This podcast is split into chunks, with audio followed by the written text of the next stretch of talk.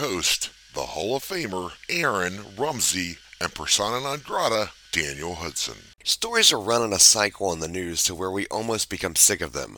Crimes and mysteries oftentimes end up never getting answered. Did the family get justice for their loved one? Was the accused even guilty?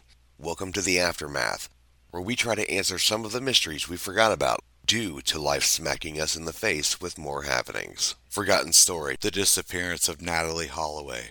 On May 30th, 2005, while on a senior trip in Aruba, 18 year old Natalee Ann Holloway disappeared reportedly on the evening of May 29, 2005. Holloway and a large group of students went to Carlos and Charlie's nightclub in Aruba. When Carlos and Charlie's closed around 1 a.m., some of the group headed back to the Holiday Inn where they were staying, and the others gathered in various area bars.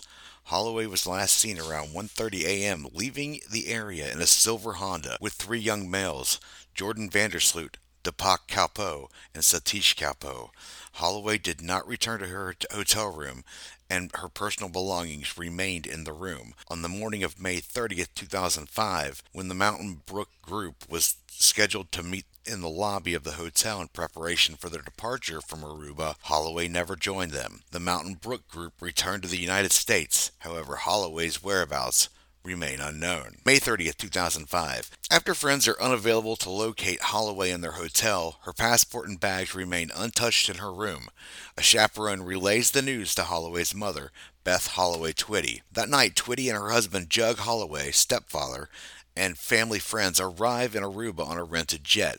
Their questioning takes them to the Holiday Inn, to Carlos and Charlie's, and eventually to the van der Sloot home in Noord. June 1st, 2005, the first local search team is organized. Although Holloway is not officially missing yet, a group of approximately 100 tourists and, one, and various locals start combing the area in the coming weeks.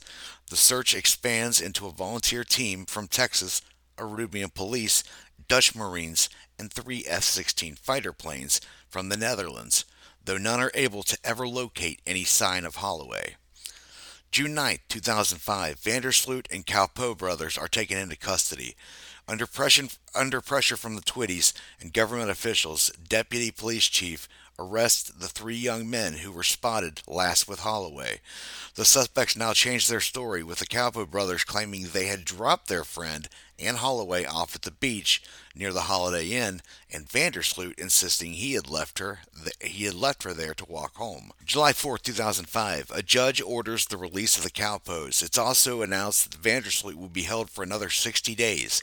No reason is given for the judge's decision. July 17, 2005, hair strands raise hope for a breakthrough.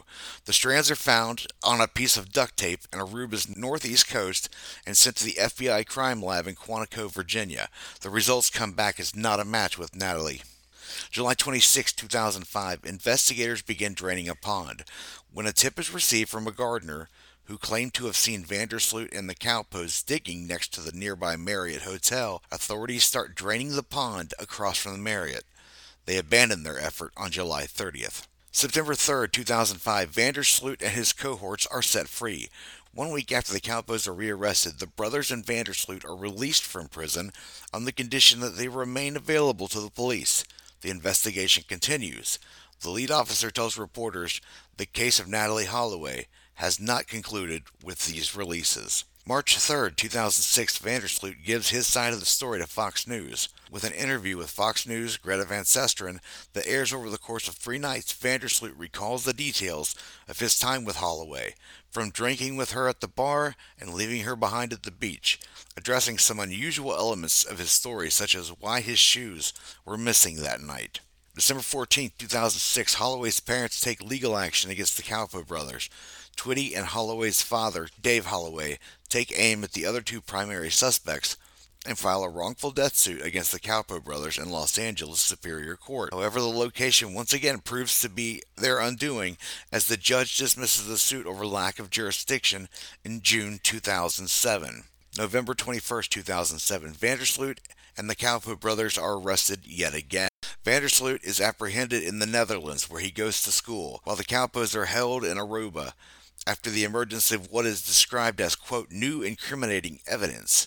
However, the evidence falls short and fails to move the case forward, and all three suspects are again released by December 7th. February 3rd, 2008, van der Sloot says Holloway's body was dumped at sea.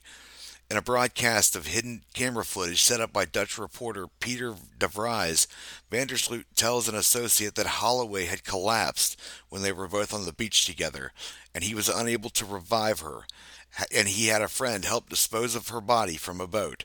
Made aware of his alleged confession was recorded, van der Sloot insists he was lying at the time. March 29, 2010, van der Sloot seeks financial arrangement. In an email to Twitty's lawyer, John Q. Kelly, van der Sloot offers to reveal the location of Holloway's body in exchange for $25,000 up front and another $225,000 to come. Kelly agrees and relays the information to the FBI. May 30th, 2010, van der Sloot kills a young woman in Peru. Five years after the disappearance of Holloway, van der Sloot kills 21 year old Stephanie Flores Ramirez in his hotel room in Lima, Peru. Her body is not immediately discovered, however, as her killer had left instructions that the hotel staff was not allowed to enter his room. January 12, 2012, Holloway is officially declared dead. At the request of Holloway's father and against the wishes of her mother, Holloway is formally declared dead by an Alabama judge. Beth's position is she has no proof or indication that Holloway is still alive, but absent of any proof or indication that she is dead, she always wants to hang on to that slight glimmer of hope, her lawyer says. January 13, 2012, van der Sloot is sentenced to 28 years in prison. Two days after his guilty plea, van der Sloot is sentenced to 28 years behind bars and ordered to pay $75,000 to the victim's family. Holloway's family remains hopeful that van der Sloot will face additional punishment in the U.S. for extortion charges. However, they later learn that the convicted murderer won't be extradited to the United States for another quarter century. Special thanks to Fox News, CNN.com, Biography.com. Will the case of Natalee Holloway disappearance ever be truly solved, or will it remain a mystery? For Aaron Rubsey, I'm Daniel Hudson. See you soon.